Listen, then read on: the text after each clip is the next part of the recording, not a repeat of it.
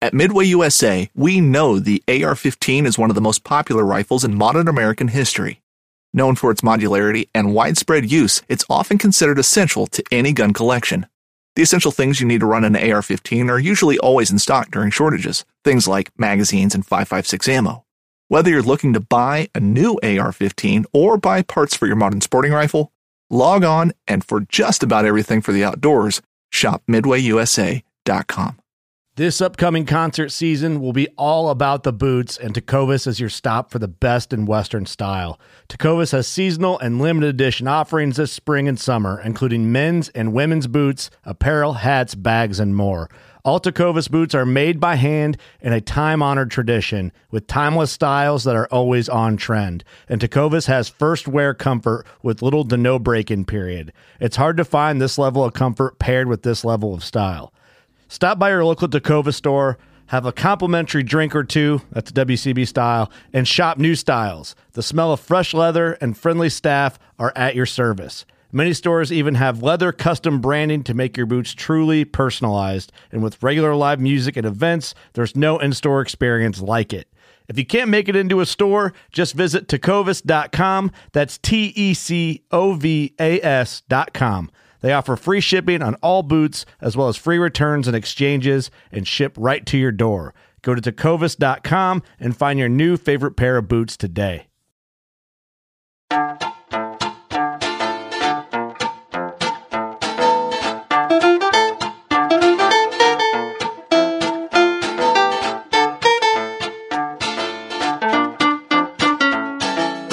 I'm April Vokey, and you are listening to Anchored, my chance to speak with some of the most influential people involved in the outdoors today.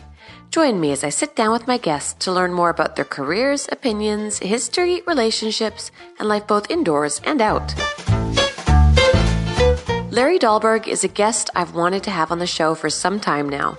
You may know of him as the man who created the Dahlberg Diver, but he is also the inventor of Flashabou and various other fishing innovations. In this episode of Anchored, Larry and I discuss his long running television series, The Hunt for Big Fish, how he got his start, and his thoughts on fishing the thermocline, ideal water temperature, how to properly fish his fly, and so much more.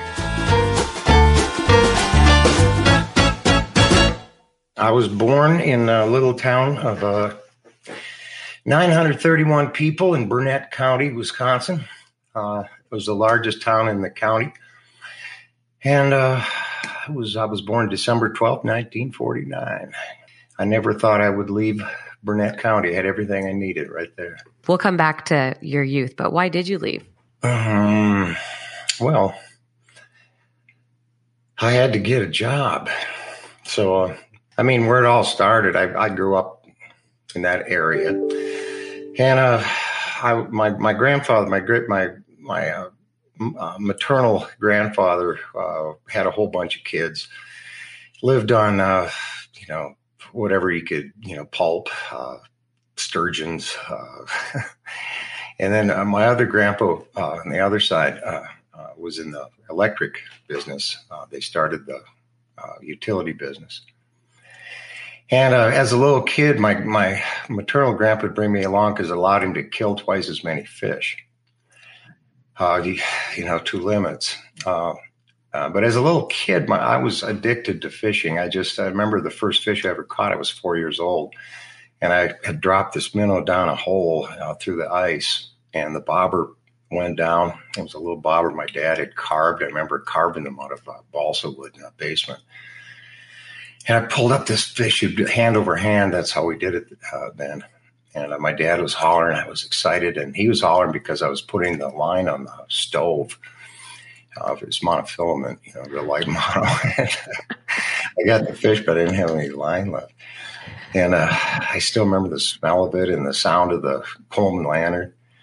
And then in the springtime, um, I guess I was about four. Uh, he had uh, rigged up an ice fishing stick that was too long for the uh, ice fishing. It was just, you know, cumbersome. It was made to fish outdoors.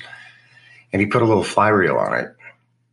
And he taught me how to flop it back and forth. And we, we tied little black gnats out of, uh, you know, just black chenille and a little bit of uh, red marabou out the back.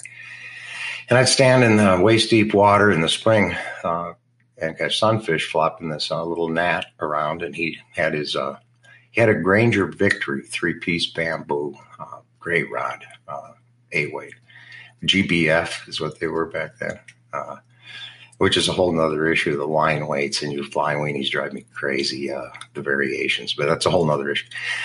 But anyway, that's how I got it start, got started actually uh, uh, fly fishing, and then in the spring they would fish walleyes. Uh, my my mom wouldn't let my dad fish uh, muskies until the freezer was adequately supplied with walleyes. And as a kid, um, I always wanted to go with him, and he he would take me along uh, in the spring uh, walleye fishing, but. Um, I was not very capable, you know, as a four year old. So he, made a deal with me that uh, he gave me a Pflueger skill cast. Uh, it was an old steel rod in this uh, rubber lure with no hooks on it. I had to stand in a certain place in the backyard and cast this uh, rubber thing under the swing set into a box. If I could do it eight out of 10 times, I could go with it. How about the t- summer I was five, uh, I was able to do that. And um, my mom stepped in and said, "You got to take him with you. You promised." And uh, that's when I learned how to row. Uh, he would put me in the middle seat of this Grumman sport boat, weighed 114 pounds, and uh, put a couple cushions underneath. And I, I, couldn't even see over the gunnels. And he just said, "Pull in the right oar, pull in the right oar, and push on the left oar." Okay, good. Pull on both oars, and then we'd be going down. He'd be casting, and then I'd get to fish when we anchored. Well, I don't know. By the time I was 11, I was pretty competent, and he would let me uh, loose like on a Wednesday and pick me up on a Friday uh, all alone, uh, no food, no water. And uh, uh, he'd pick me up, you know, after a, you know, I'd float 15, 20 miles, you know, and just had my little spots where I camped. Crawl underneath the boat. I didn't have uh, sleeping bags or tents or stuff like that and uh, had little streams I could go up. I had little sticks stashed where I could. Uh, each little corner, you know, has got a little different character. So you need a three foot stick with four feet of mono, or a, you know, I had these little eight size of sixteen uh, treble hooks I got from Herter's, and you get these little pink worms, you know, from eat the stumps, and didn't need uh, forks or spoons or anything. You just roast them on a stick and eat them, and you know, move on. No vegetables. Didn't have to brush my teeth. It was perfect. But anyway. Did you say worms? Yeah, we eat. I catch the brookies on these little pink worms.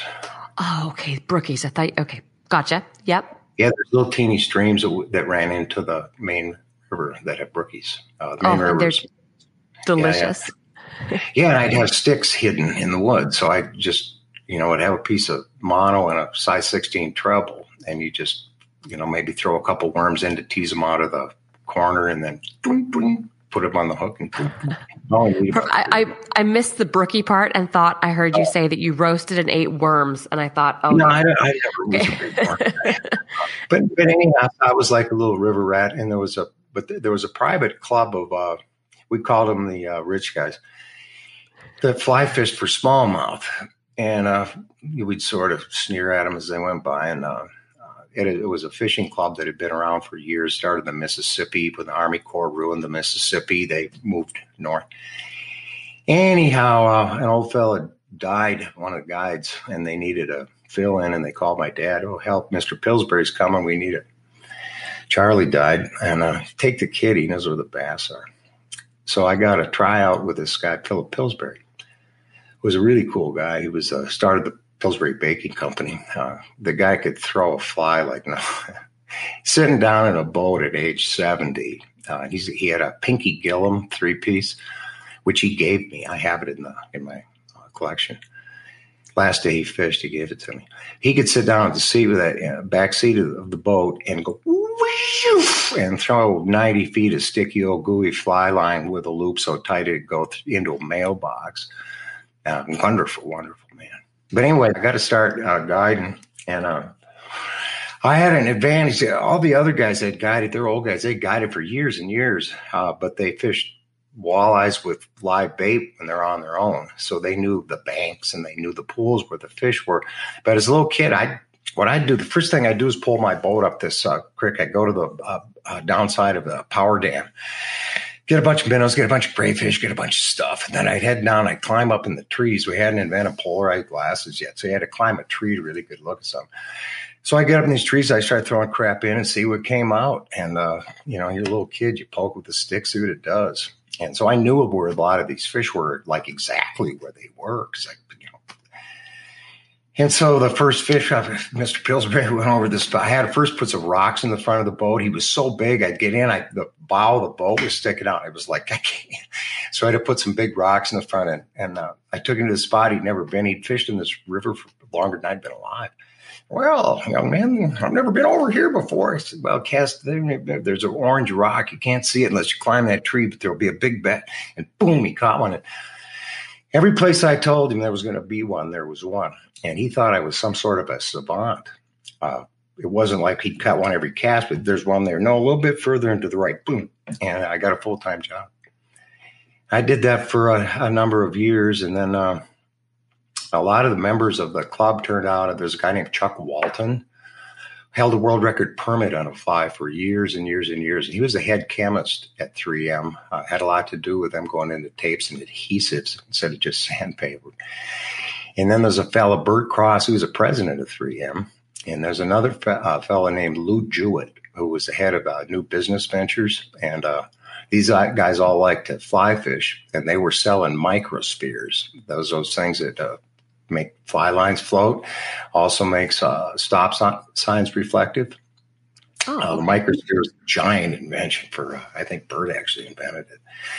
But anyway, he became the head chemist, and uh, I guided these guys through high school, and uh, then we had a bunch of other guys, and a bunch of them thought I should go to law school and be a U.S. senator, and the other ones thought I should uh, go to work for 3M in this fly fishing, fly line, uh, anglers deal.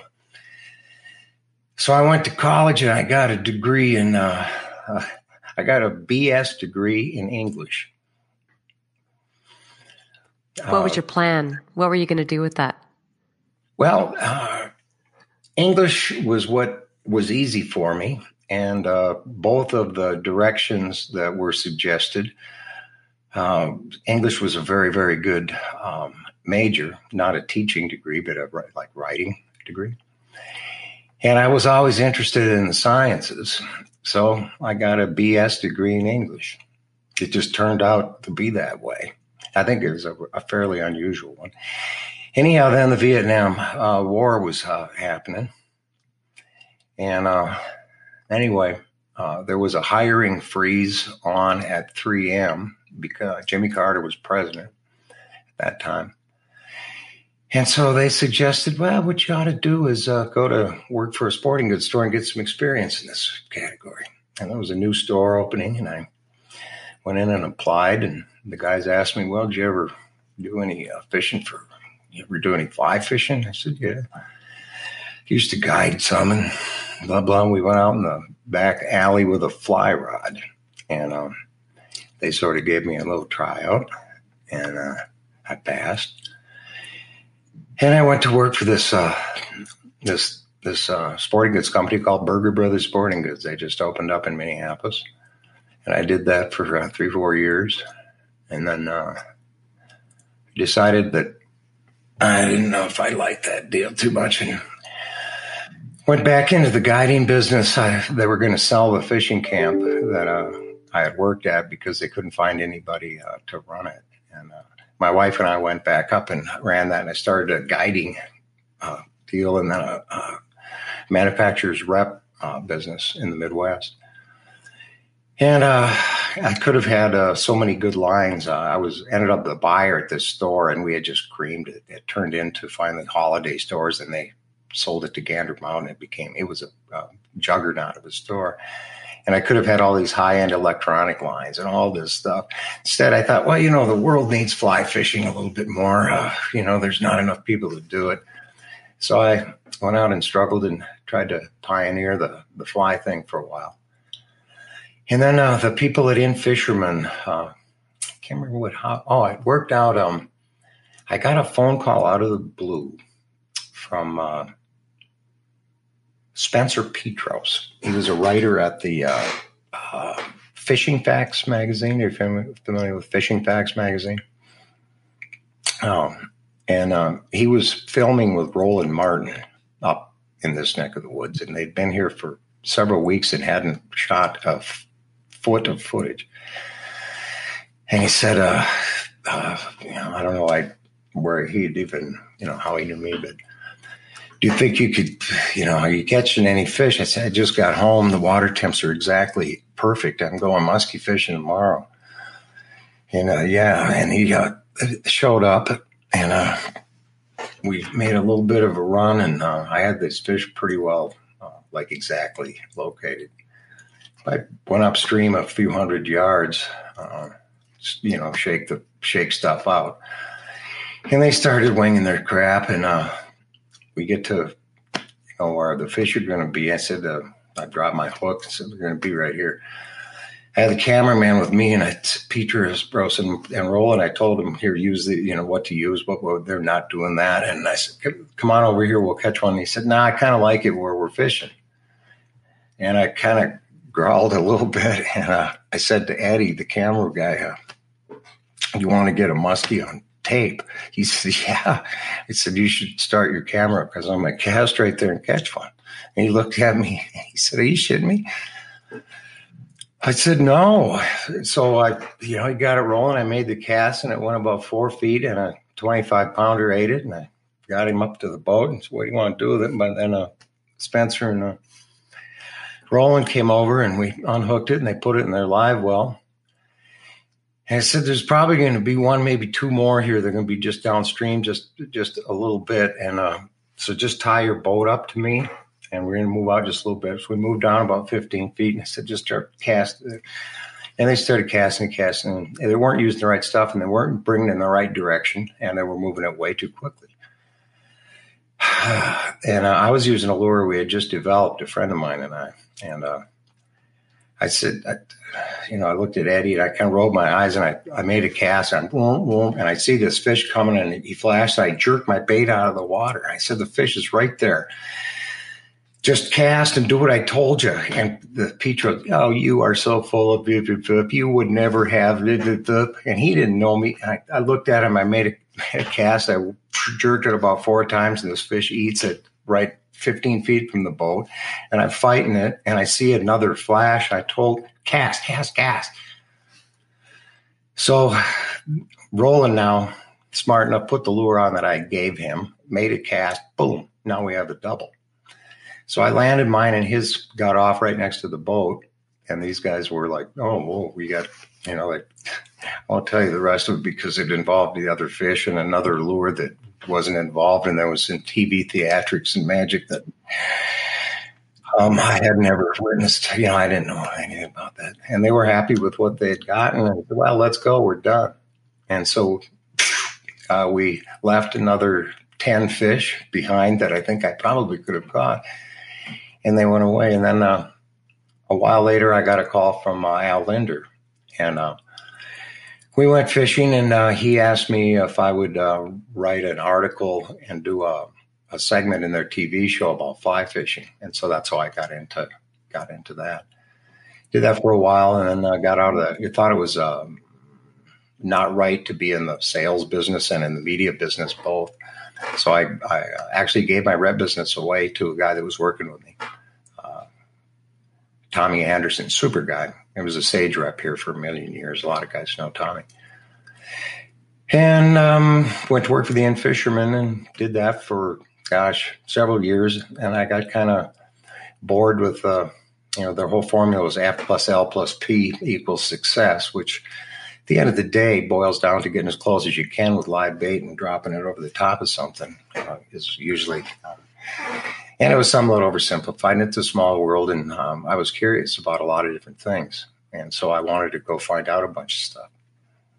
So I started the. Uh, so I came home and uh, uh, we'd had a meeting in Fisherman, and and uh, the powers decided that B wanted to really focus on this walleye tournament business and the tournament angling and and and, and so on.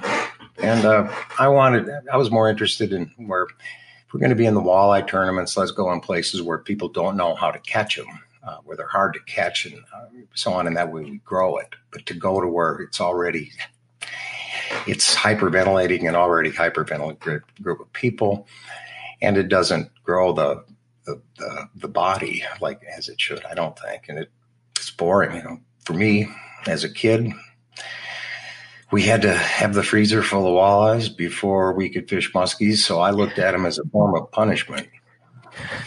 On the catch, you know. But anyway, I decided uh, I had to go out, kind of go off on my own, and uh, started the hunt for big fish.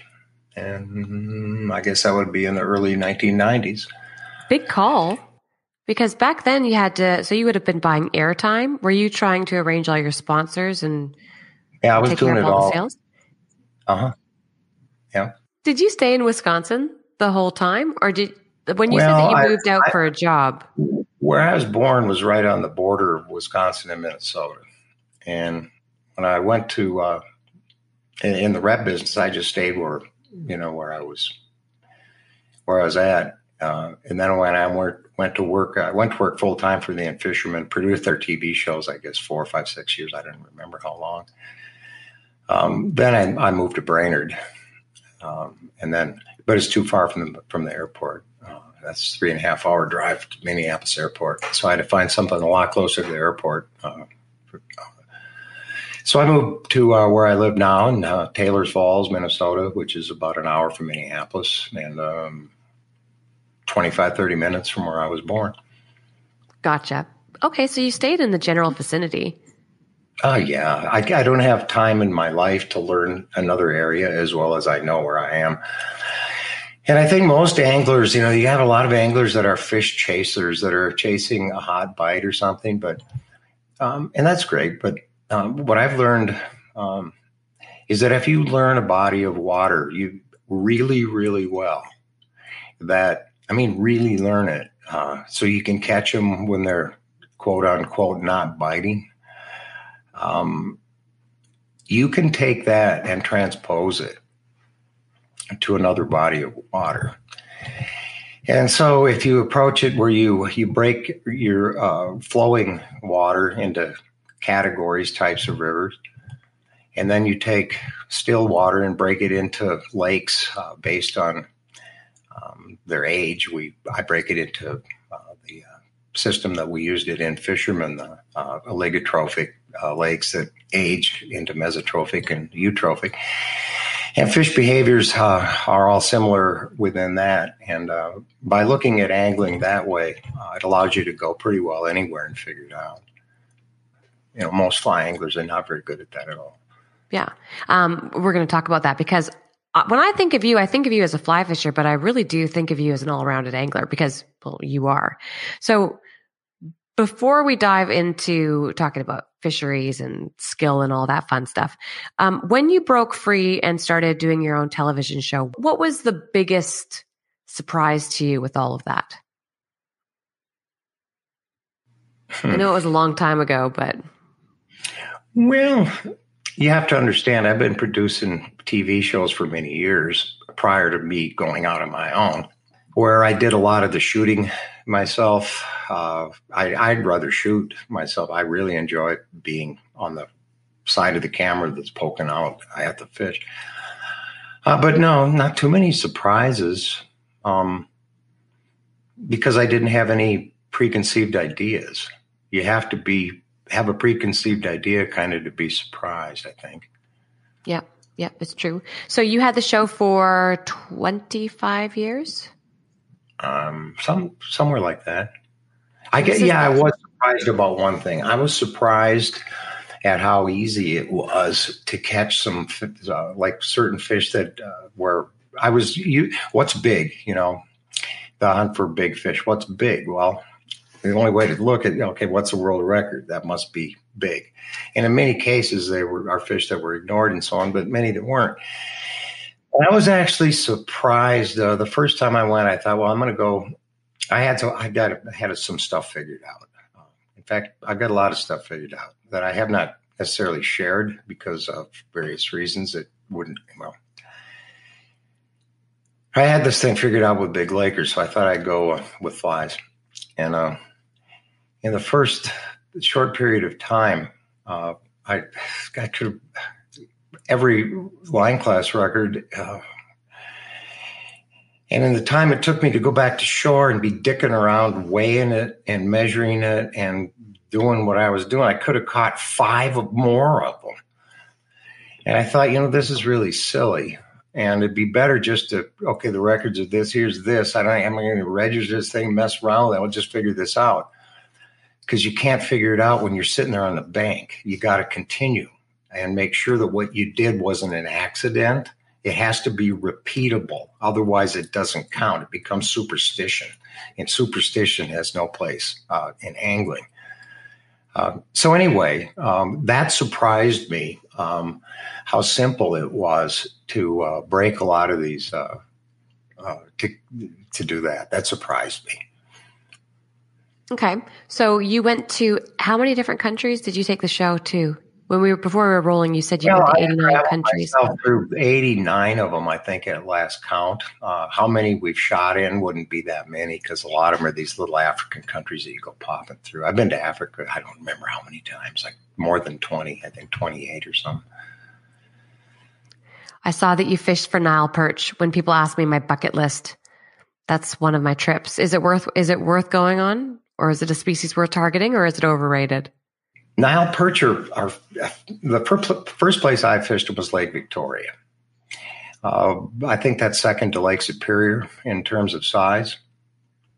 And uh, just one arm of a Winam Bay. I could write a book about my trip to uh, Lake Victoria, as a matter of fact.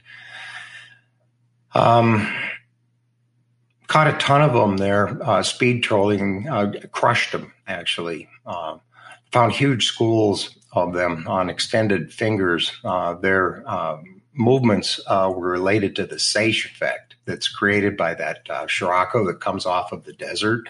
Every day uh, in the morning, the desert starts to warm and it creates a thermal that rises, and wind blows like crazy. It equalizes out sometime around noon, but it'll create a, almost 18 inches of tide that blows up into this big arm. And then when that runs out, there's secondary fingers uh, off of this big arm, uh, Winam Bay, that are adjacent to the main body of the lake. They have uh, big concentrations of perch on them that uh, crushed them speed trolling in uh, maybe 18 to 30 feet of water on these uh, shelves, stair steps. And then there's other ones that go out and uh, suspend uh, near, you know, structural elements, behave mm, a lot like any other freshwater fish. Uh, I had a boat that was a hollowed out canoe that had to be 30 feet long that took a football field to turn around in. And I lost a couple real, real big ones. So we're over, well over 100 pounds because I couldn't get the boat turned there. the behavior of the fish, fished them in the reservoir above uh, Aswan, and uh, we caught, caught one there that was, uh, I bet it was two and a quarter, 225 pounds probably, and then a lot of uh, smaller ones. Uh, those uh, were related to uh, mid lake stuff, and they were pre-spawn. It was February. The uh, lower third of the re- reservoir and the middle were all pre-spawn fish. The top third uh, the big fish we caught was actually a post spawner, which is very, very interesting. Uh, and their their behavior is uh, eh, they're migratory. Uh, they chase various uh, types of stuff around. I, I don't know the creature that they eat. I don't know its name, but it looks like a baby tarpon, what the real big ones eat. But it depends on the time of year. There's weed patches. I mean, I could, I'd have to draw this. Uh, the people I first fished with, okay, on the Aswan, the guys are blind. Most of the people, I mean, I, I'm, I'm not bragging, man, but I'm with a guy. First, we, I, I get out the map. I tell him, show me, do you know? He says, no, no, the map is here. Okay, fine. We fish for three days and we don't get a bite. Three days of, of 10 hours a day and and, I, and he's driving, and he's got this goofy boat that they build right there that tip over real easily. They're made out of steel, and he's got a uh, some goofy motor on it that's half diesel and half uh, uh, gas. So at low speed, uh, it's running on one, higher the other. I've never seen one like that. So it had a you know as it would uh, transfer. So anyway, and I've got a depth, a real depth finder with me, but we're using his little uh, toy. And I finally pulled him aside. I said, "Man, you know, I've been doing this quite a while, and I've never, never really failed. We've come here a long time, a ways. You've had three days. We haven't caught a fish. Uh, um, if you keep driving and we don't catch anything, it'll be your fault. If you let me drive and we don't catch anything, it'll be my fault." Uh, hmm. So I convinced him to let me drive, and so you know, I set up my a real depth finder and I first thing I had, you got to find the river channel. When you're in a reservoir, where the hell's the river channel? And it's February, so I know it's you know winter, and there there's things that happen. There's this really weird deal that happens at the, uh, and I haven't got it totally figured out yet. But it's got to do with the Tropic of Cancer and the Tropic Capricorn. Things that happen inside of that, movements are dictated by high water, low water. You get north and south of that, they're dictated by temperature and seasonal changes and water fluctuations. And it is a fascinating thing. Anyway, that's a whole nother, where was I going? Um, anyway, I just pop straight out until where's the river channel. We roll out. I hit like 350. So I hit the, you know, I'm following this river channel, going along, going along, looking for, you know, trying to get some, you know, picture in my head of what's what. Because I do have a map of what it looked like before they flooded it. So I know where the old cataracts, those are rapids, were, and so on. And anyway, we're cruising along and he's starting to grumble, you know, because we're out in the middle of nowhere, he thinks. And then I see this big, big uh, wind line and this bubble line, and then some, some just like a, on a North Dakota reservoir where there'd be a big mud line coming off of an island, and I'm on the channel, man. And it looks to me like this. I'm going to hit an outside bend on a river channel that's like, you know, my my my spidey sense, my the buddies of fish, and they tell me my tail wiggles sometimes. One, you know, uh, they're going to be here. I, they're they're up here, and I'm looking ahead about a mile, and he's no Nile perch. I've never never adjacent to the that needs to get this bunch of horse stuff. So we get there. I was like, mom, mom, mom, mom, mom, mom. I'm seeing these great big hooks on the screen. They're as big as my eyebrows, but they're down like 85. And uh, I just stopped the boat and I dug through a bunch of stuff and I had some wire. I always brought a spool of wire line with me, a, a stranded wire, seven strand. And I, I, I hooked up a, because you could take, I, we used to speed troll 40 feet of water with spoon plugs with this stuff. And it's right underneath the boat because it doesn't stretch and it doesn't have any resistance. So you can fish, you can get your, your, your gear right underneath you and you could be moving real quick. So anyway, I cranked the transducer at just a little bit uh, so I could anticipate hooked up this wire, and he, this guy thinks I'm nuts. I come spinning around the first time, boom, we get one about 80 pounds, get it up. Oh, yeah. And then I uh, hooked one up uh, for my wife, uh, another setup, and we had doubles, boom, boom, boom, boom, and we just crushed them. And uh, nothing giant, though, just, you know, I mean, big 85, 65, 90, but just one after the other. And then uh, from then on, uh, we caught him every day, just really, really railed on him. Uh, and I found out after the guy, to him, he thought Nile perch were like lions. He was describing to be that they would hide behind a rock and then come out and pounce and then go back. And he, they're solitary creatures. And, and he's just, it was pretty fun. Well, when do you put down the fly rod and pick up the bait rod? Well, that's really simple. Why was a fly rod designed? You tell me. As a weightless object that I cannot get to a fish any other way. That's what a fly rod was designed for. So, with that philosophy, then, which is sounds about right, how do you feel about fishing big weighted streamers? Does that kind of defeat the purpose?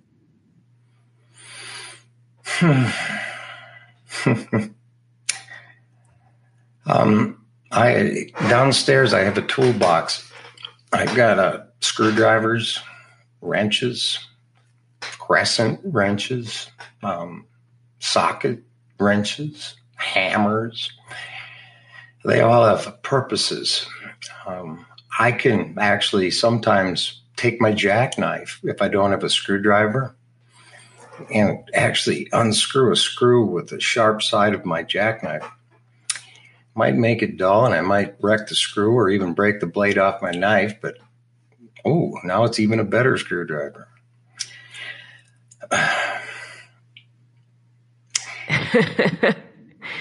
so I'm being a little facetious. Um, I know. what happens?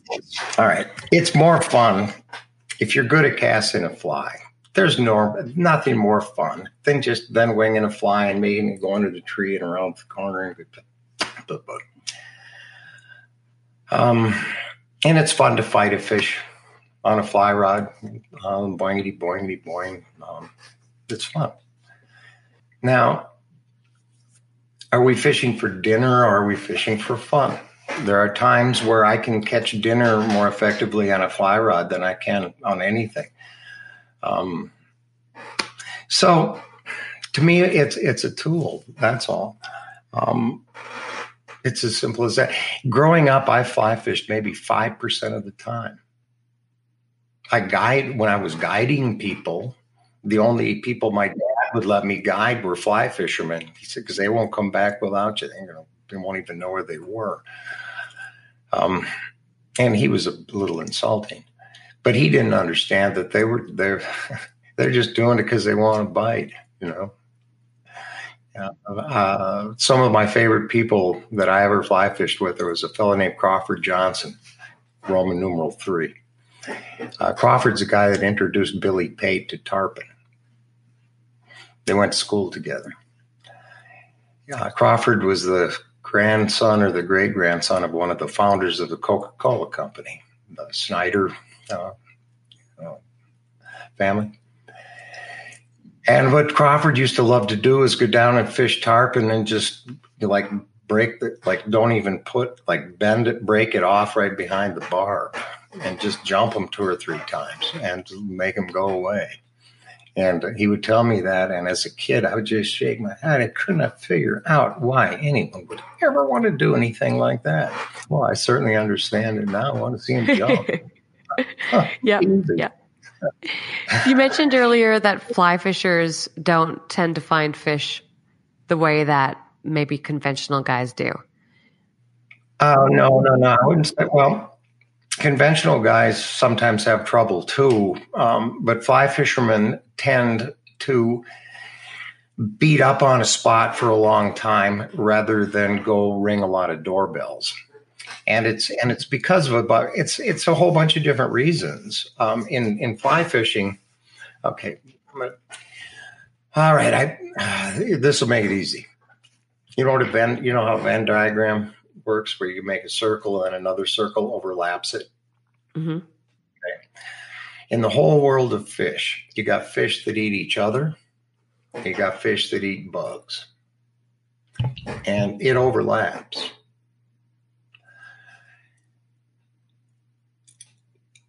Crabs, shrimp um, are bugs in the saltwater world. Bugs don't have the ability to fight a heavy current.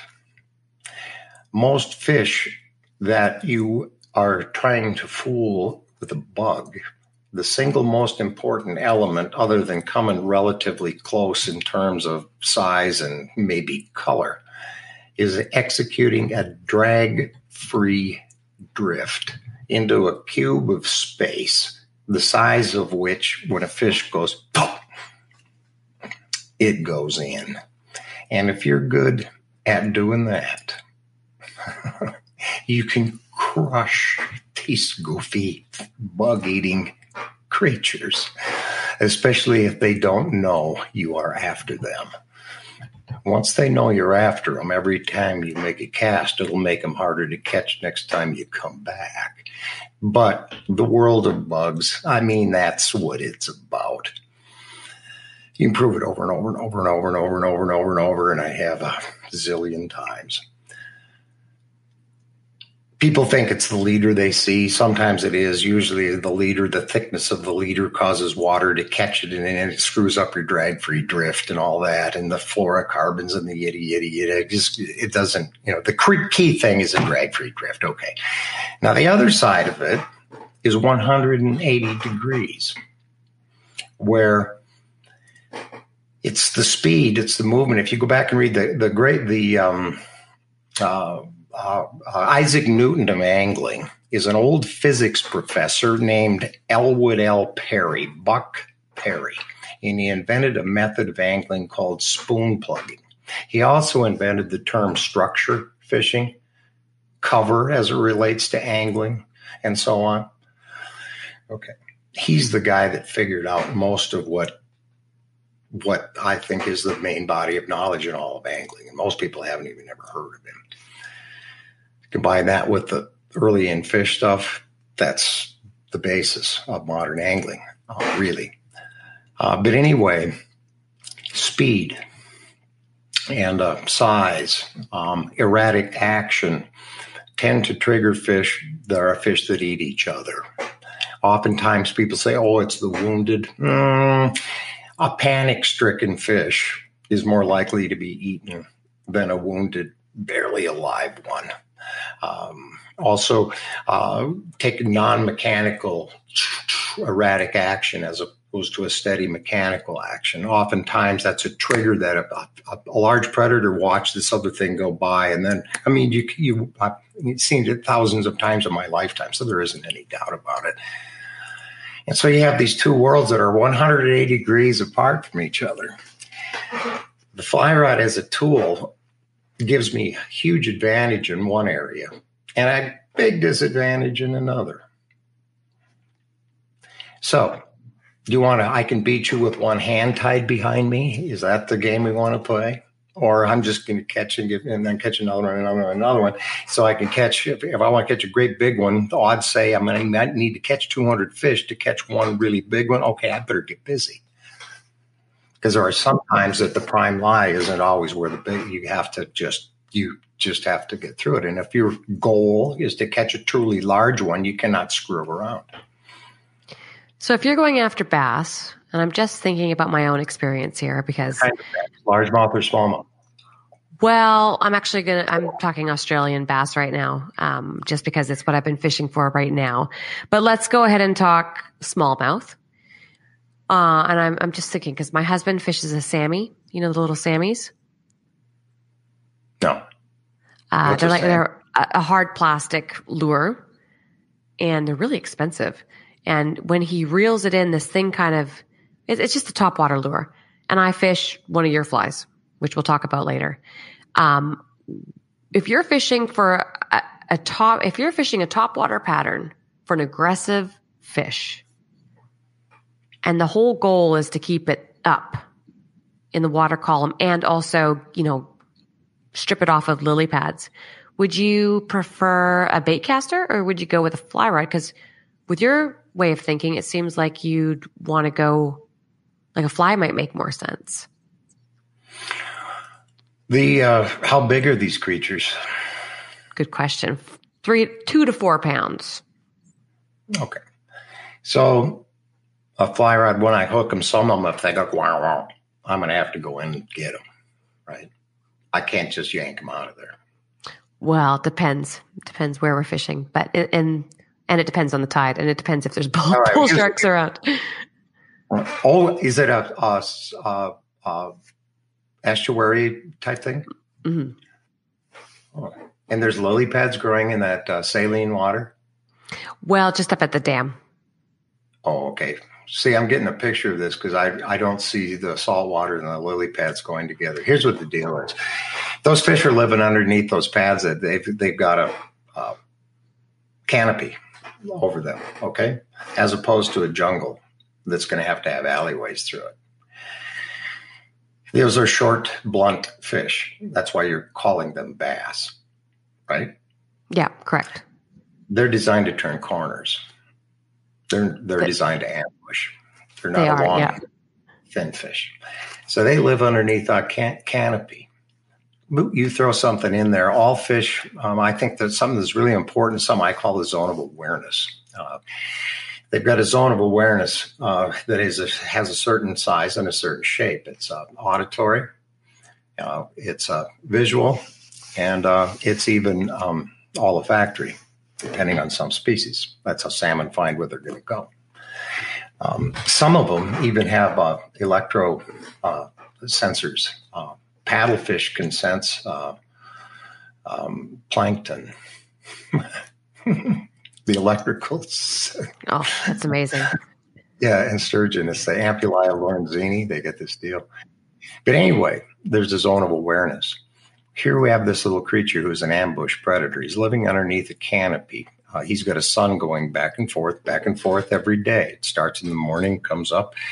He's got a big long shadow headed this way, and then that shadow will rotate around and get shorter and shorter and shorter at noon. What he'll do is find the place that's related to wherever he's sitting, where that little shadow thing is, and you, if, if that, and you can actually watch this little goofy little fellow move around sometimes during the day, very very slowly to adjust to that. Now if he's only depending on how deep he is, his zone of awareness is a cone above his head where his uh, uh, you know where his eyes are, and then he's got this auditory thing. Depending on if the bottom's real hard or bottom's real soft, uh, depends on how big of an effect that that has. If it's real hard, you can hear it for a long ways. If it's soft, you can't. Anyway, uh, in that kind of a, a situation, what you want to do, have it land, make a noise I like uh, divers as opposed to just one, but it, has to, it makes a noise. There'll be a clicking noise if it hits the pad. If it lands on the pad, we had a mic underwater, it actually sounds like a click. But it, that be that is make boom, land, make something move, hmm, stop. He's got a certain visual zone and it's got to be in it. Uh, you can run it through it quick what I would do, what I usually do first is fish real fast to find out if they really live there. And a deal like that, I'd have something with an on, up hook, and I'd probably use something that I'd call a, a slider or a skipper. Uh, uh, but move, move, and then stop for some period of time. That type of a fish will oftentimes orient himself, would, would sit and watch it for some length of time, and then if he's in a if he's in a group, then I'd I'd move probably very quickly. You know, if, they, if they're groups of fish, and they'll sometimes have a movement in that type of habitat where they'll just start going on patrol on the edges of it, and they'll flush bait out of it. But other times they'll just sit there, and and so it just depends. But usually in that cover, um, letting it sit for a bit uh, in bass type creatures, especially uh, largemouth, is a good idea. It has but been a good no, idea. And, and no, your fly. No. Sorry, I didn't mean to cut you off there. That's okay. Uh, your fly has landed me every single one that I have caught. It's super tidal based, so it's and it's a kind of it's a funky stream because it's yeah it's tidal based and it's a dam and um, they're not really bass. They're almost like an almost like an estuary perch. But anyway, um, let's talk a little bit about the Dahlberg diver. How did that fly come to be? Hmm. Well, uh, it started out. Um, there's a there's this grizzly old guy that came up to help build a, a fire tower. You know, where you build these lookout towers so you could look for forest fires back in the old days and he was from somewhere in southern Wisconsin, and he uh, had a fishing pal named Frank Suick. Mr. Suick invented a lure. It's known as a Suick, and it uh, it's a musky lure. Maybe you've heard of it. It's very very famous musky lure. Been around forever. It has a metal tail in the back, and when you pull it, it dives, and then it it, it dives like this, kind of hovers, and then it it rises. And he brought one of these things up. My dad, t- I, he, we'd never seen one before, and every place, man, these muskies that had never seen this Suick just came up and ate it, and it just as a kid, I was like, whoa. And um, it, I remembered that. And anyway, I was living at, uh, on a lake, Big Wood Lake, and uh, there was a largemouth I was trying to catch on a popper, and uh, had come up and make a big wake, and then kind of sit there with these fins doing this um, and not eat it. It was driving me nuts. And what I wanted to do was make a Suick. I wanted to make a, a, a, fly that way I could get to dive and then come back up again. And um, um, I was trying all sorts of stuff, and I always made kites and I made I made made stuff as a as a little kid. So I had a pretty good understanding of aerodynamics and so on and so on. And and man, if I make it so that you couldn't cast it, then I had this idea. Uh, you know, I was using deer and it, it was semi flexible. So I made this uh, shape out of a, a deer hair and um, I had a long shank Aberdeen hook, like an old eagle claw. You just bend, you know. I made this thing. I went out, had this little short dock. I flipped it in the water, blew, blew, it looked good. I jumped in the boat, took off to where this this this fish was, made a cast. And this thing came out after, and then went kind of a long strip just you know how sometimes a wake just kind of goes up and it folds over, and I caught it, and it was a six pound seven ounce largemouth, and uh, uh, he was like, yeah, and so let's see, I must have been, hmm, I can't remember the age I was, but that same day I was guiding Bert Cross, who was the president of 3M, who the guy I mentioned earlier, right? and I'm on a, on the river, and we uh, and he had his pal with him, and we went down this uh, place we call the slough, and uh, I'd given his buddy a fly. Just it was a tin, I called them tinsel flies. I had also developed a material called uh, later became called Flashabou, and I was the only one that had it. And I invented Flashabou. You probably didn't know that. I had and, no idea. I'm dumbfounded uh, right now. Uh, yeah, and anyway, they were i also thought i invented the muddler. I'd never seen a muddler but i'd made i'd had this tinsel. That's a whole another story of where that came from. It was a lady that couldn't catch a fish and we found but anyway uh, anyway i'd given a fly to his buddy and uh, we had this deal. If you caught a three and a half pound uh, smallmouth you'd get on, on a fly. You're on the honor roll. And it was fly fishing only club. So I'd given his buddy, it was a crummy fisherman, one of these uh, flies, and and he catches a three and three quarter pounder. He's on the honor roll. Bert, who's been in the club for several years, this guy's his guest. Bert's never caught an honor roll, and so he's putting the heat on me because you know I had to. I said, Bert, Bert, okay, tell you what. I'll pull you up the mouth, and there's a big stair step there, and it is a mother to do but the last mile or so is some of the best smallmouth fishing anywhere in this region. And so anyway, I pull him up, up, up this thing. We get this beautiful, beautiful eddy at the end of a 12 mile long run of fast water, you know, where they, it's just, it's super. And he throws his, uh, he's got his popper or whatever the hell he's using. He's throwing it out and he's, man, not getting bit.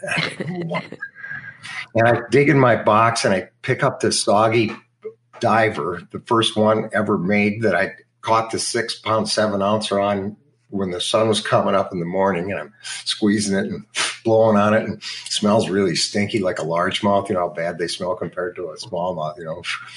And I said, Bert, give me a give me a line. I, and tying this on, I says, You try this. He says, What in the hell is that supposed to be? and just throw it out there. And uh, uh, it was a diver with a big gold uh, Flashabou tail, and Bert was using a. Well, back then they owned Cy Anglers, and and he had a, a Angler System Ten. Those were built. Those are great rods. They're built. Uh, they were Hardy rods. I think the J.K. Fisher actually made the blanks. They're really great, great rods. Spigot ferrules. Anyway, uh, Bert fires this thing out, this big sloppy 10 weight, and it, the line is getting, you know, he's just tightening up his line.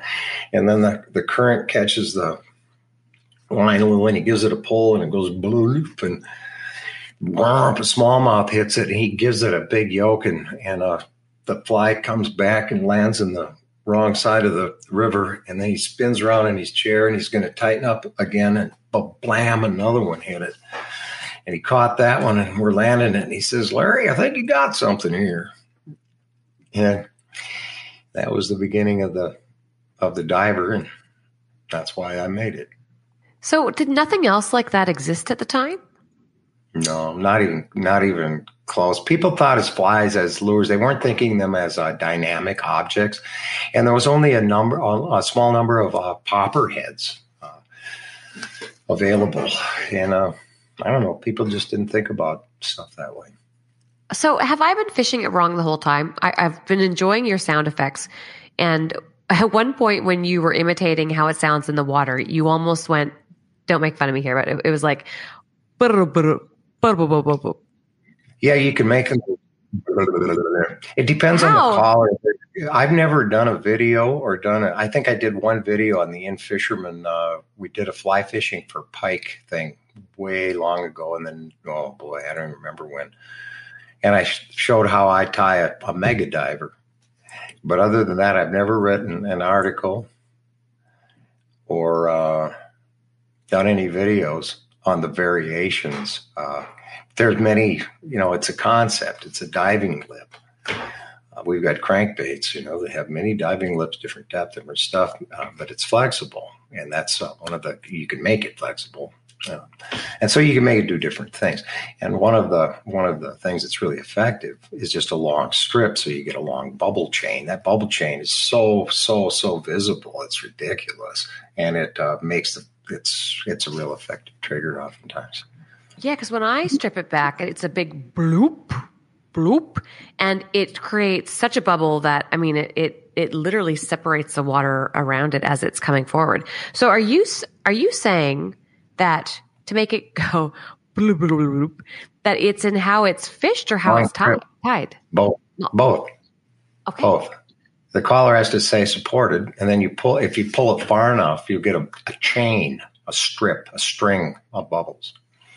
Wow. And can you and actually yeah, yeah, yeah. And then a lot of times, one of the most effective ways, uh, oh, uh, if I was like, uh,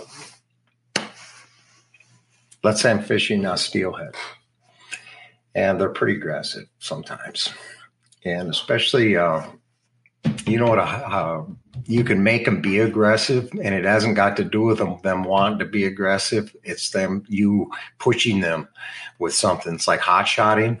You know a hot shot where you take a diving lure you put them behind your boat start at the top end of the pool and you kind of back down over down over down over and you get them into the tail out and they'll come up and uh, snap at the at the uh, bait but it's got to be making bottom contact the bottom contact. I, contact think it's illegal now, but yes. Okay, it's highly effective.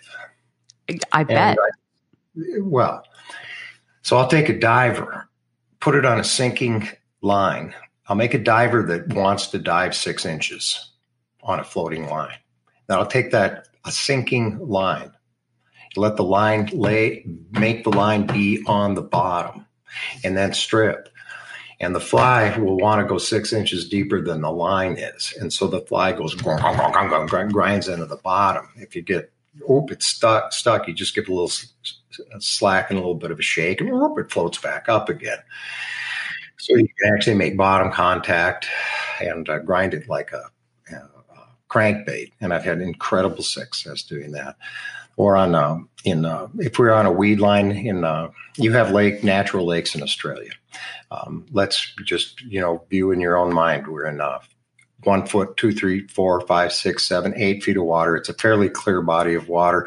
We get into 10 feet of water and we have weeds rooting in 10 feet, but we get deeper than 10 feet, we don't have any weeds left, right? We have it's called a weed line and then we follow that. Weed line is on a break line that's got a certain shape to it. And there'll be maybe there'll be a little point sticking out. There's a little bunch of fish hanging there. And i'm wanting to wanting to fish that that that weed line. And sometimes as the as the as the day is changing and so on the fish will suspend up like that or sometimes it'll be right at the base of the weed line. And what i can do is get parallel. Let's say i've got a, a hmm, eight uh, eight foot weed line. I could take a ten foot, put on a ten foot leader, a sinking line, and you want to make bomber cast. All your fly line parallel to the weed line. Let the fly line hit the bottom. Your fly is still on the surface. Makes a strip. You can let it go back up, or you can go strip, strip, strip, strip, strip, strip, and the fly will swim all the way down and bump the bottom. Now we can stop, and the fly will go head up and slowly go all the way back to the surface. so you could fish a eight or ten foot water column. Um, or you could, there's a number of things that you can do. You can use it as a reference, um, where you, can I put it? Okay, if we're uh, trying to, we're in 20 feet of water. There are 10, there are fish 10 feet below the surface. I take a floating line and a sinking fly. I throw it out, let it sink 10 feet. I can strip it. It comes up. I strip it, comes up. But in most cases, I get going with it and it's going to come up to, uh, it's too shallow. Take a sinking line, sinking fly, throw it out, let it sink. Uh, I'm hung up all the time. I don't know where I'm at. I can take a floating fly, sinking line, and then a leader that's 10 feet long. And in 20 feet of water, keep that fly either somewhere between the bottom and that 10 foot area. And a floating diving fly or a dive, any floating fly fished on a sinking line with a leader that's appropriate length to put it where you need it in the water column. Um, fishing depths 20 feet and shallower, it's a pretty effective method. Yeah, no doubt. Do you fish it on a bait caster as well, or just on a fly rod? On a fly rod. Gotcha. Yeah, I, I think, you know, there's a, a, many other ways that I can accomplish. The f- diver is a modification of a fishing lure. Yeah, uh, yeah. Uh, you know, you just have to understand what you can get away with. If you start putting too much weird stuff on them, uh, you hit yourself in the head with the fly, and that's no fun. You know, if, if it isn't fun to cast a fly, I ditch it. Fly fishing for me, I love to do it. It's fun to cast, unless you got a fly you're fighting with. Then it's not simple. How do you how do you feel about all the variations that are now on the market of your fly? Oh, I'm deeply flattered. Um, imitation is the sincerest form of flattery. Mm-hmm. You're quite the inventor. And I wanted to ask you about this real, I think I read something about a real handle. Oh, uh, it's not a hand, it's a fishing rod handle. Oh. Yeah, many years ago, uh, oh boy. Back in the old days, conventional uh, conventional outfits, bait casting outfits, had offset handles and they had a, a, a ferrule made by the Featherweight Company, most of them are out of aluminum, and then the blank chucked inside of it. At the time, a bass, one of those things, if I put pressure on it, uh, they would shear at 12 or 14 pounds of pressure. And the whole system weighed somewhere probably 14 ounces or so with the handle and the so on. And then uh, Lew Childre brought the uh, Fuji system from Japan um, over here. They actually had a sumo wrestler in a phone in the it was unbelievable. He had a great big pan reel. the food the the fishing rod put it in a in a uh, holder like deal, and then the rod had a rope kind of you know, heavy, heavy line going through it, went down through a pulley, and then this sumo wrestler, glass booth, cranking that pow, pow, it would explode and show how many pounds. And then they'd put the Fuji handle on it, do the same thing. When it would break it, like 20 pounds instead. They closed him down at the ICAST show.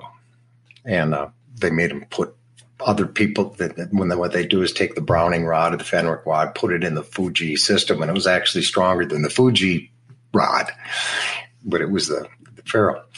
And so I saw this, and that was interesting. And uh, during this period of time when I was at the retail sporting goods store, I'd started uh, rod building stuff, and I was studying actions of rods and uh, how many pounds you would get uh, with uh, under how much pressure and uh, how many pounds I would give away. Uh, you know, I lift this much, I only get this much as it gets longer and longer. And then I was studying the uh, impact curve when you set hooks. Uh, and the rods we were using had a, a parabolic taper. And uh, they were quite stiff, but what would happen, that it would be a real steady curve before you put pressure on. They weren't good at setting hooks on a muskie, which has a lot of teeth. They'd bite down on a wooden bait, and you have to have a boom impact. So I, I found these actions that were popping rod shafts uh, that were like eight and a half feet long. I take a section of them, and they were stiffer in the butt. I have to remember we had fiberglass then, and uh, had a, a different curvature at the tip that would actually produce a bump where if I had a curve, it looked like that, where boom, you'd get a, a much sharper impact at hook set. Uh, you couldn't get as much total pressure if you wind down and pull and wind and pull because the rod doesn't bend down to the butt, but it would give you a pop. And they were also really lightweight because they had thin walls and they were large diameter. And anyway, it was a, a rage. Uh, everybody was uh, wanting them. But you had to build them with a straight handle because the, the uh, systems, the ferrule systems, weren't large enough to accommodate this fat blank. So, um, my dad didn't like the straight handles. And so I wanted to make him one of these rods because they were so much better. Then Lew Childre, Fuji came out with the um, a, a ferrule that was large enough to fit it. Oh, wonderful. Built one. Take it fishing. He has a fish strike his lure, he sets and it breaks off at the ferrule. Well, the Fuji ferrule was better because it was seating over a period this long. The Featherweight weather Featherweight ferrule had a little thing that was three eighths of an inch solid aluminum, and then a little uh, sleeve that the blank went in. The Fuji was fatter back here, so the blank would seat over about four inches, except on the new big one, which only seated at the end, and it was too fat to actually plug all the way in. And so it's not going to work. So I'm scratching my head, and all of a sudden, bing, I get an idea. What I did was got big fat corks, and instead of having it drilled in the middle, I plugged the middle and I drilled it way off in the edge so now I've got an offset cork way up high on a shaft that went through. Hmm. And we just, oh, I could offset them in different direction, different amounts and make it look like an actual pistol grip. You know, it was like an optical illusion with the blank going through, but you still had the same effect because relatively it was recessed relative to the cork. So you had the same feel as a offset handle, but the blank went all the way through it. Well, instead of weighing 14 ounces, it weighs three and a quarter ounces and it breaks at like 28 pounds. Whoa. Yeah. So we got a group together. We, I had a friend uh, who I'd met while I was at the store who was, uh, I don't he was involved in this stock business and various stuff, you know, it's far over my head we started this little company. We raised a little bit of money and we got a patent on this. And uh, then they took it to a group of investors. It's called a, a, private placement or something. There's a limited number of people that get to see it and so on. And I'd drawn up a marketing plan where I could take helium balloons about the size, a little bigger than your head, and tie them onto my rods, and they would float in the air. Then I could take the same helium balloons and tie them to anybody else's fishing rods, and they'd land on the ground. And that was the how we were going to display them. And so anyway, it's the night before the big what it was called AFTMA back then, not ICAST. And the night before that, I'm in a hotel room, and I've got uh, Jerry Gibbs, who is outdoor writer, for, uh, main writer for uh, Outdoor Life, super super guy, and uh, Mark Sosin, and I can't remember if Lefty was there or not. I think so. And one other writer who I don't remember. And I we showed him this and they just thought, oh my God, that's the greatest innovation in 90 years. That's unbelievable. And um, we walk into the show that morning as it opens, and I look in the background and way in the back corner, I see helium balloons floating all over the place. And there's fishing rods hanging. Oh, I go look, and there's the Berkley lightning rod. In the first year, we wanted, I think, 25 cents a rod royalty to use this. And um, first year, I think there was $85 million worth of infringing product. Uh, my partner in this, fellow named John Brackett, somewhere has a letter and a file from the head of the Rod and Reel Committee, a man named Joe Coody, uh, who was president, I think, of Shakespeare at the time, saying, "Well, yeah, this is an important innovation, and uh, but if we all stick together and ignore them, there's probably nothing they can do about it."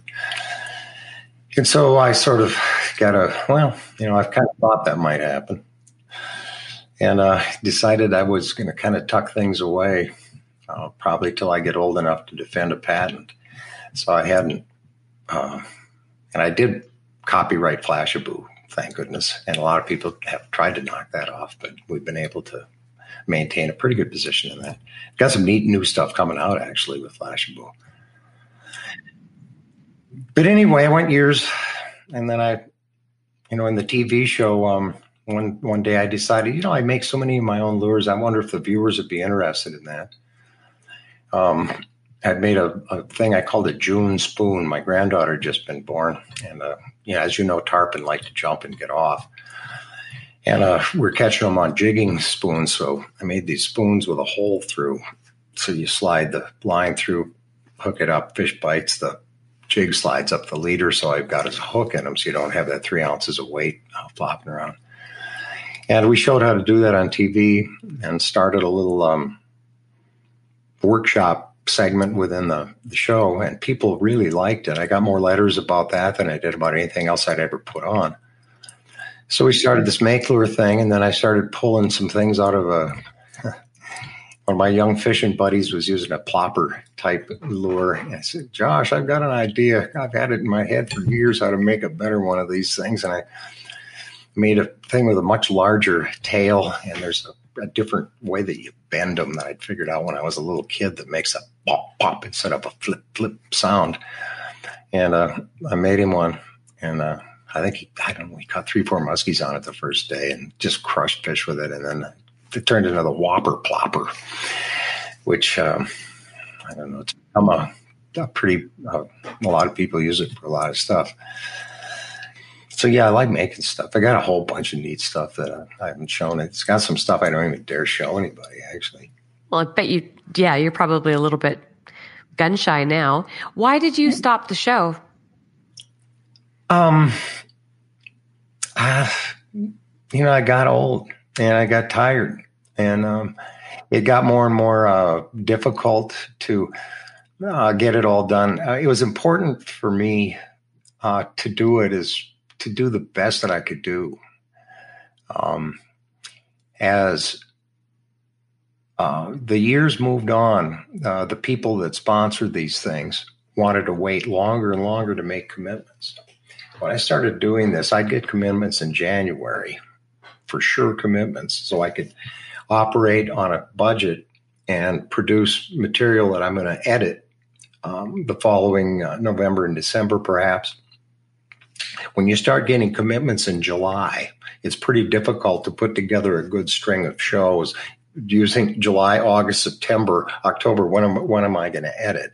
Uh, if you're going to be an effective angler, you have to understand calendar periods, and you need to go when when your odds are the best. And well, if you're, t- it just, it made it nearly impossible. And and I'd seen what I kind of wanted to see. I've uh, I had certain goals. I want to figure things out.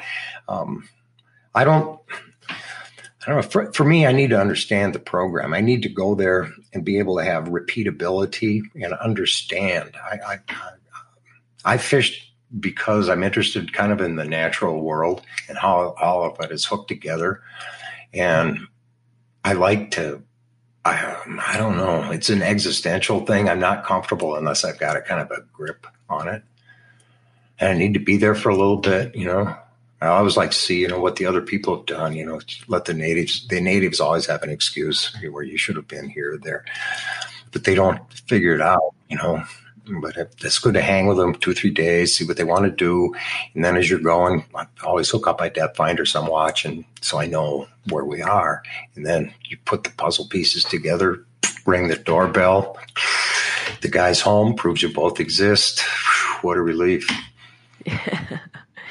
so what's your next goal then? Because it, I mean, you're, you are obviously highly analytical. You're very smart. You're clearly goal driven. I don't know if you're, are, are you that driven these days or are never, you kind of retired? Oh, I like making stuff. Um, yeah, it's yeah, like I, what, I, what I enjoy more now is uh, kind of anglers go through a lot of different stages. You know, you first, you know, I just want to catch a fish. Uh, next stage, maybe I want to catch a limit. Next stage is I want to catch a great big one. Uh, next stage is I want to catch one how I want to catch one. That's maybe where the fly angler would come in. And then I've hit a stage where I, I enjoy sharing, and that's a dumb because it's not really that. I like to go there where, where, I know they are and take people that I enjoy being with that may or may not. I, and I do enjoy fishing with really skilled anglers, but I enjoy fishing with people that maybe not so skilled that are enjoying it as long as they're serious about it. And that doesn't mean you're frowning. It just means don't dick around. I mean, really, you know, we're fishing here and it's fun to laugh and giggle, but let's not overdo the laughing and giggling. We're still fishing here. Let's listen. So the next time we don't have, we can do it right, you know, not right, but we don't have that same problem or, you know, whatever. There's a, you know, there's a time and a place. so where, what are you doing nowadays? Are you, you're not taking people out, are you? Are you hosting trips? What are you doing? Yeah, yeah I've never done that. I just, I like I said, I fish with my three friends, and in the since COVID, you know, I hadn't. I was in Trinidad when uh, the COVID thing broke out. That's the last place I've been out of the country. That was exactly two years ago, one week ago. So I spent the last uh, couple of summers just hanging hanging around home. Had a really a lot of fun last summer. I actually was was counting them. I think we boated 107 muskies. I didn't really fish all that many days, but really had a lot of fun days. Uh, they're all fun. I look forward to them. I mean, I'm, I don't know what's wrong with me. I, I get, sometimes I get bored, but um, snowing right now. Yeah, it's 65 four days ago here, and it's snowing right now. That's cold. That is cold. We were just, I'm obviously Canadian and we were just back in Canada December, January. And uh, wow, I forgot how cold it gets. Cold sucks. It yeah, sucks. Cold yeah. Bad, warm is good. Yeah. Can't even get out. Yeah. yeah, we're going to have spring. We'll have spring in about two weeks. Yeah, it's not far off. Um, yeah. Well, look, I feel like I, I, would like to ask you a lot more questions about um, specific fishing situations, but I won't do that now because it's late here and early for you. Uh, this is a really silly question, but how many have you you've written books? Yeah. Um, let's see. I was involved with a couple of pretty boring ones, but uh, no, I haven't uh, written a book yet. You haven't written your own book yet. No, I started and I got a whole bunch of chapters done. Actually, kind of done. Did it on a you know recording thing, and then it spit it back out. And then when I went back into re-edit, it drove me nuts. And it happened uh, at a time. Uh, my buddy, I had a friend in uh, South America named was Cesar Calor. We uh, shot a lot together, and uh, he got killed in a plane crash, and that kind of changed it as far as uh, me writing the book, it changed what it would be about in a, in a lot of ways. What our plan was to do was go down and do the. I was telling you about the that band of space between the two tropics, where the seasons are dictated by uh, rainfall, not by temperatures.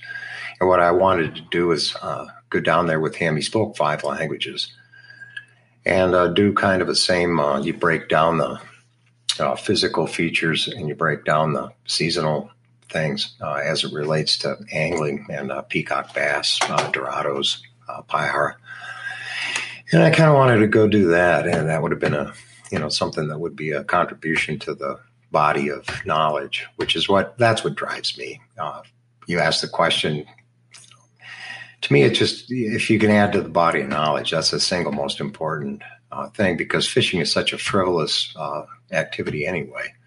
You know, we could be out, you know, discovering a cure for cancer or a better way to grow wheat. You know, we're making a living uh, fishing. Yeah. Don't don't discredit yourself. I'd still buy your book. I would absolutely love to read what you have to say. Um, well, listen, I'm going to let you. I'm going to wrap this up. I know that uh, there's going to be a lot of questions.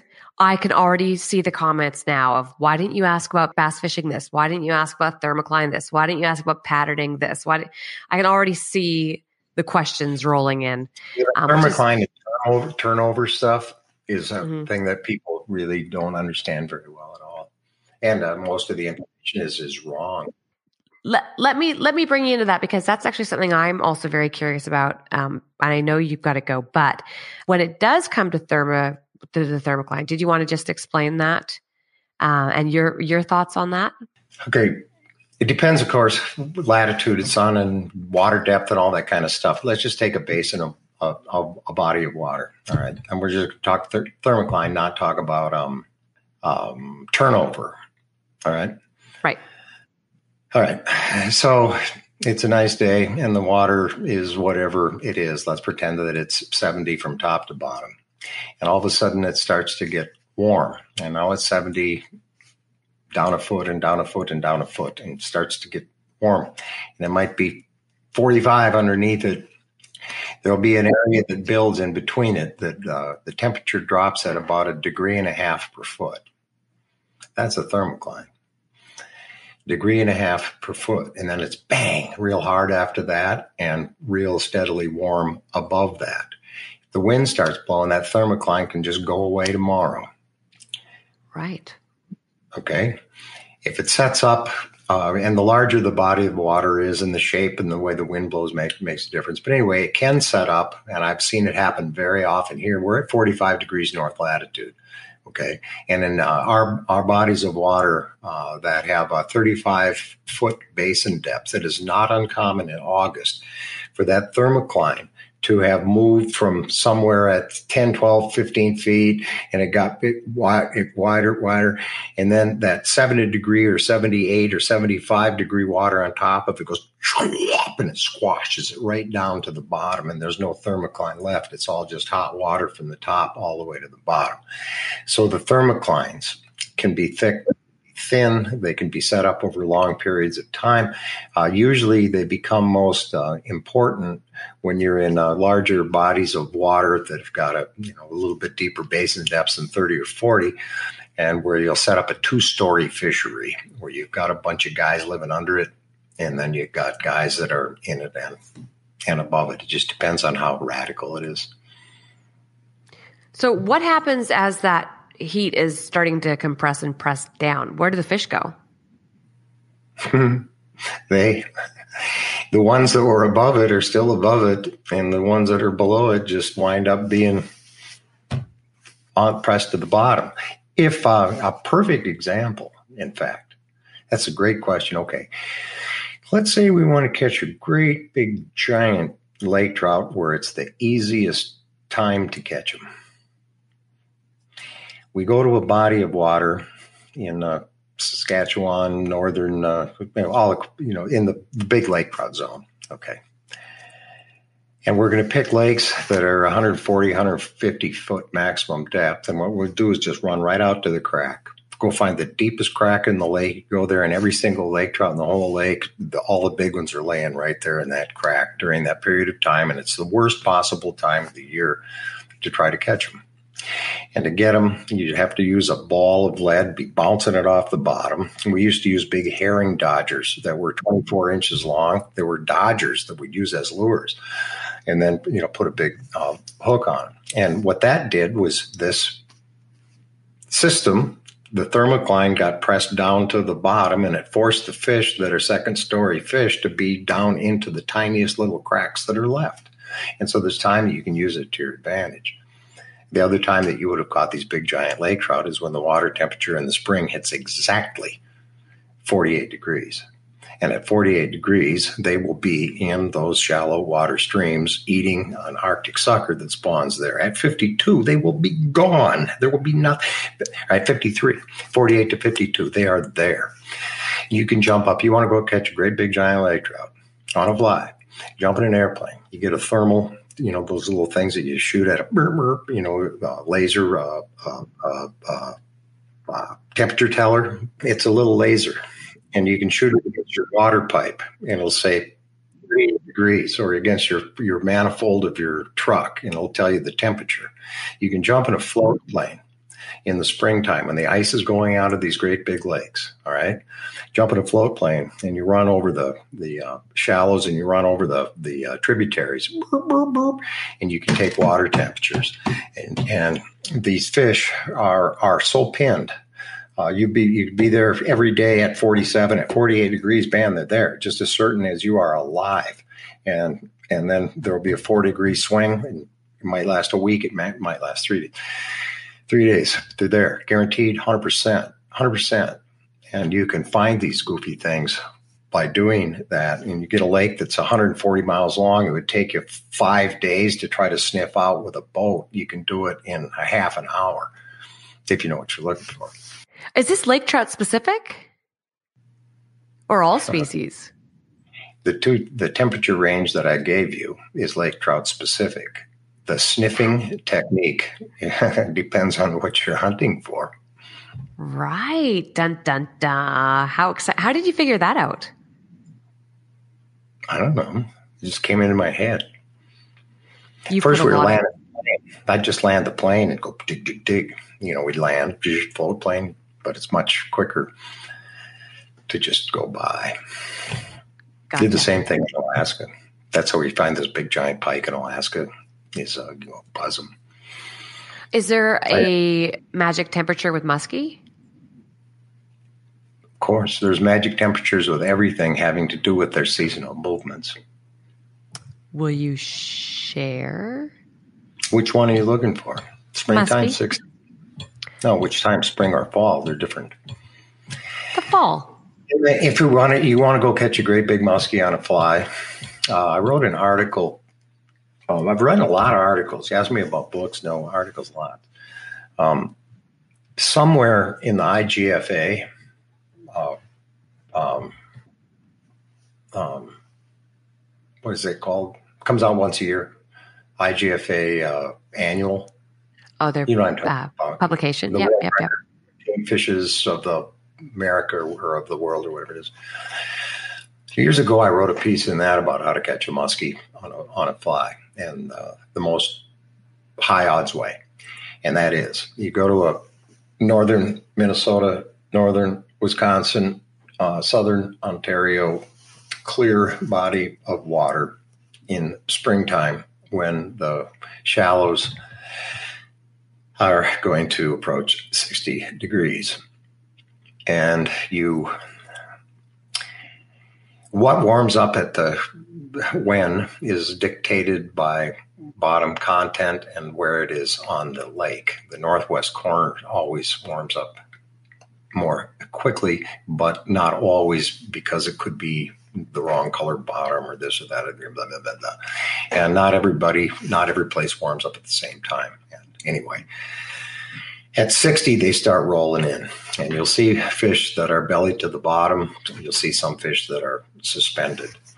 Uh, the ones that are belly to the bottom, um, if you are sneaky, and you do what I described to you earlier with the sinking line and take a take a first strip diver. It doesn't have to be any longer than six, five, six inches long.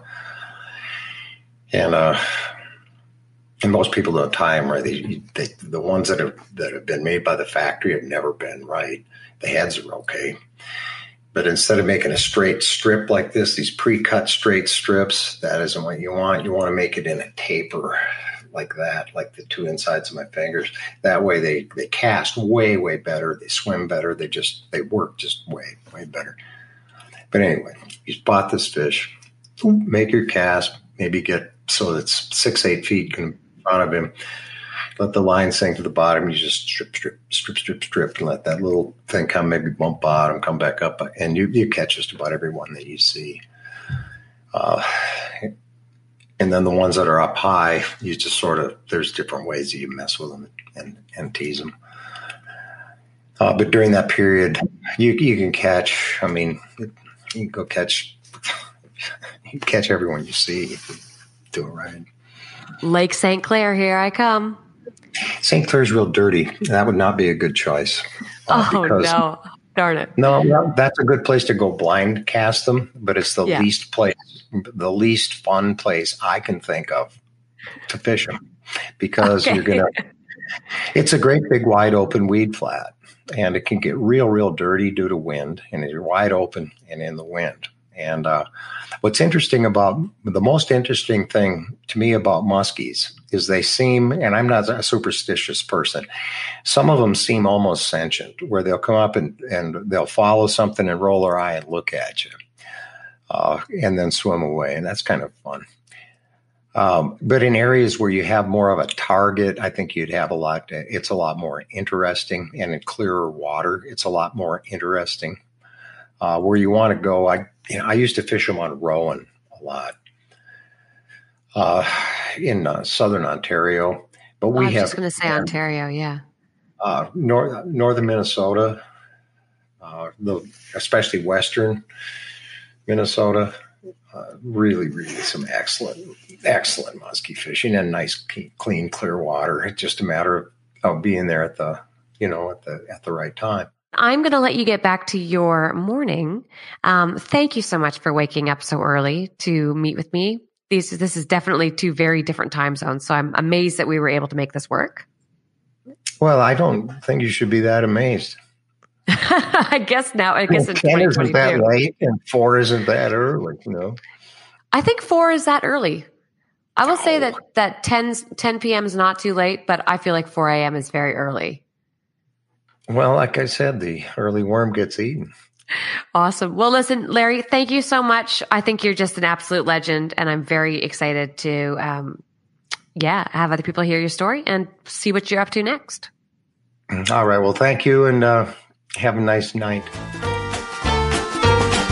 And that concludes this episode of Anchored.